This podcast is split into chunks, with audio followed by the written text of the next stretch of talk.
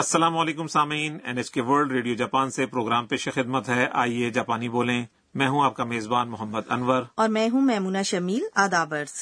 آج ہم سبق نمبر آٹھ پڑھیں گے آج کا کلیدی جملہ ہے もう一度お願いします。 مہربانی کر کے ایک بار پھر ہمارے سبق کی مرکزی کردار تھائی لینڈ سے آنے والی بین الاقوامی طالبہ انا ہیں آج کے سبق میں ہم دیکھتے ہیں کہ انا اپنی یونیورسٹی میں کیسی جا رہی ہیں وہ اس وقت جاپانی زبان کے پروفیسر سوزوکی کے کلاس میں بیٹھی ہیں تو آئیے سبق نمبر آٹھ کا مکالمہ سنتے ہیں پہلے کلیدی جملہ もう一度お願いします。 برائے مہربانی ایک بار پھر 皆さん、これを覚えてください。試験によく出ます。先生、もう一度お願いします。 اب ہم مکالمے کی وضاحت کرتے ہیں بلیک بورڈ کی جانب اشارہ کرتے ہوئے پروفیسر سوزوکی کہتے ہیں 皆さん、これを覚えてください。 آپ تمام لوگ اسے یاد کر لیں 皆さん、 تمام لوگ یا آپ سب これ、 اس کا مطلب ہے یہ を、 یہ کسی عمل کا مقصد ظاہر کرنے والا حرف ہے 覚えてください。 برائے مہربانی اسے یاد کر لیں ابویت خداسائی دراصل ایک فعل پر مشتمل ہے اور وہ فعل یوں ہے 覚えます。 یعنی یاد کرنا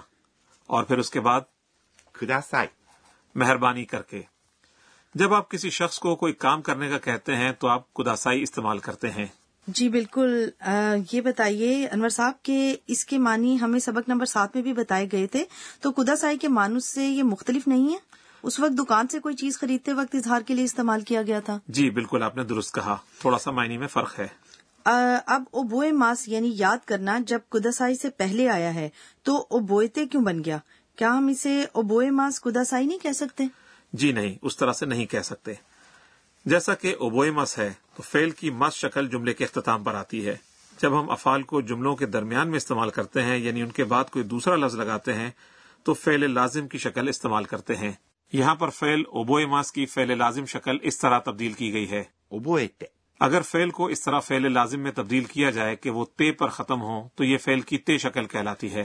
اب بات سمجھ میں آ گئی ہے اگر فیل کے بعد کداسائی یعنی برائے مہربانی آتا ہے تو ان کی تیز شکل ہو جاتی ہے جی ہاں بالکل آپ فعل کی تے شکل اوبوئتے اور درخواست کے اظہار کے لیے لفظ کداسائی کو ایک ساتھ کہتے ہیں تو پھر یہ بنتا ہے اوبوئتے کداسائی جس کا مطلب ہے برائے مہربانی اسے یاد کر لیں اس طرح آپ ایک درخواست کرتے ہیں اب مکالمے کی جانب واپس آتے ہیں پروفیسر سوزوکی کہتے ہیں 試験によく出ます。 یہ امتحان میں اکثر آتا ہے 試験 اس کا مطلب ہے امتحان に یہ ایک حرف جار ہے جو اس نقطے کی نشاندہی کرتا ہے جہاں پر کسی حرکت یا عمل کی ہدایت دی جا رہی ہے よく یہ ایک متعلق فعل ہے اس کا مطلب ہے اکثر 出ます。 یعنی آتا ہے جب پروفیسر صاحب امتحانات کا ذکر کرتے ہیں تو سب طالب علم اس طرح رد عمل ظاہر کرتے ہیں え、 اے دراصل حیرانی کا اظہار کرنے والا لفظ ہے اے کہنے کے بعد آپ ایک لمحے کو سانس روکتے ہیں تو آئیے اسے کہنے کی مشق کرتے ہیں え、 اس کے بعد انا اچانک کہتی ہے 先生、もう一度お願いします。 سر برائے مہربانی اسے دوہرا دیجیے یا ایک بار پھر بتائیے 先生、 اس کا مطلب ہے استاد سینسے اسکول کے تمام اساتذہ کے حوالے سے استعمال ہونے والا لفظ ہے ویسے یونیورسٹی کے پروفیسروں کے لیے جاپانی لفظ یوں ہے 教授、 لیکن طالب علم جب استاد کو بلاتے ہیں یا مخاطب کرتے ہیں تو سینسے ہی کہتے ہیں もう一度 ایک بار پھر اور اس کے بعد お願いします。 یہ درخواست کرنے کا شائستہ انداز ہے ہم موئچے دو انہیں گائے شماس اس وقت کہتے ہیں جب ہم کسی کو کوئی کام دوبارہ کرنے کا کہتے ہیں جی ہاں بالکل もう一度お願いします。 برائے مہربانی ایک بار پھر یہ آج کا کلیدی جملہ ہے اور بہت مفید جملہ ہے آپ اس کو اس وقت استعمال کر سکتے ہیں جب آپ کو سم- جاپانی سمجھ نہ آئے یا آپ پہلی بار سنیں آ، جب آپ مو کہیں تو اسے تھوڑا سا لمبا کھینچیں تو آئیے اب ہم اسے کہنے کی مشق کرتے ہیں もう一度お願いします。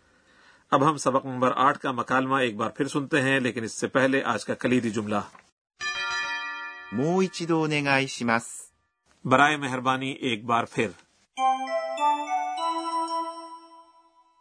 皆さん、これを覚えてください。試験によく出ます。先生、もう一度お願いします。 اور اب باری ہے ہمارے کارنر گر کی باتیں کی اس پروگرام کی سپروائزر پروفیسر اکانے تو کناگا ہمیں آج کے اہم نکات بتاتی ہیں آج ہم نے درخواست کرنے کا طریقہ سیکھا اور ہم نے فیل کی تیز شکل استعمال کی اور اس کے بعد کداسائی یعنی برائے مہربانی یا میں آپ سے درخواست کروں گی برائے مہربانی ہمیں اس کے بارے میں مزید تفصیل بتائیے تو یہ بات ہم پروفیسر صاحبہ سے پوچھتے ہیں 私が教えましょう وہ کہہ رہی ہیں کہ جب آپ جاپانی میں کسی سے کوئی کام کرنے کو کہتے ہیں تو آپ فیل کی تے شکل کے بعد یوں کہتے ہیں ください یعنی مہربانی کر کے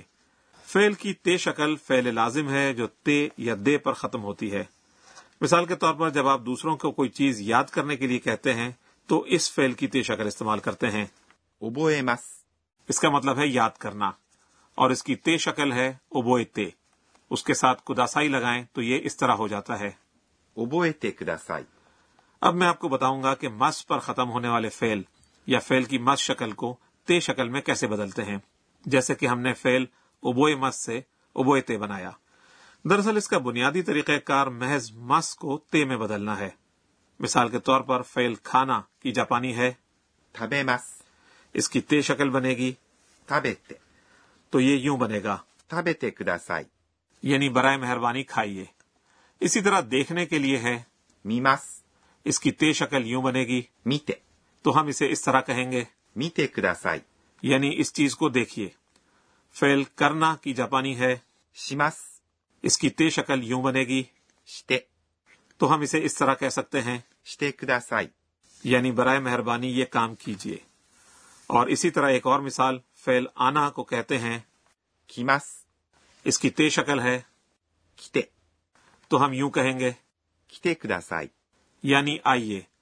بنیادی طور پر آپ فعل کی تے شکل کو صرف ماس کی بجائے تے لگا کر بنا سکتے ہیں یہ بہت سادہ طریقہ ہے اور یہ طریقہ ان افعال کے لیے اختیار کیا جاتا ہے جن میں ماس سے پہلے واول ای ہوتا ہے یعنی اوبوئے مس یاد کرنا اسی طرح سے وہ فعل بھی ان میں شامل ہوتے ہیں جن میں ماس سے پہلے واول آئی ہوتا ہے جیسا کہ میماس یعنی دیکھنا ہے فعل کی تے شکل بنانے کے دوسرے طریقوں کے بارے میں ہم اگلے سبق میں بتائیں گے ہو سکتا ہے کہ جاپانی زبان سیکھنے کے لیے تے آپ کی پہلی رکاوٹ ہو تو اس رکاوٹ کو عبور کرنے کے لیے ہم پوری کوشش کرتے ہیں سامعین یہ تھا ہمارا کارنر گر کی باتیں اور ہمارا اگلا کارنر ہے صوتی الفاظ اس میں ہم ایسے الفاظ متعارف کرواتے ہیں جو آوازوں یا رویوں کی عکاسی کرتے ہیں جی تو میمونہ ذرا اندازہ لگائیں کہ یہ لفظ کس قسم کی آواز کو بیان کرتا ہے ドキドキ。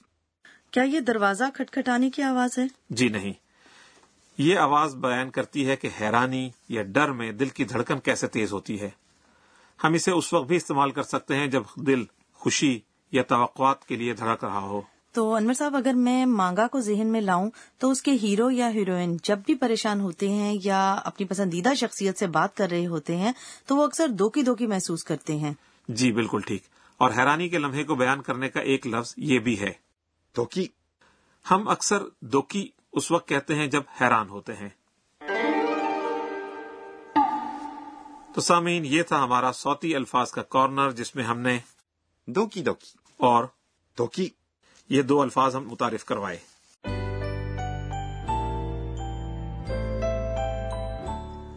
سبق کے اختتام سے پہلے انا آج کے دن پر نظر ڈالتی ہیں اور ٹویٹ کرتی ہیں تو ہمارا کارنر ہے انا کے ٹویٹ えーっと、今日は、 مجھے پتا چلا ہے کہ حتمی امتحان کے علاوہ ہمارے چھوٹے چھوٹے ٹیسٹ بھی ہوں گے میں پریشان ہوں کہ کب ہمارا ٹیسٹ ہوگا میں دوکی دوکی محسوس کر رہی ہوں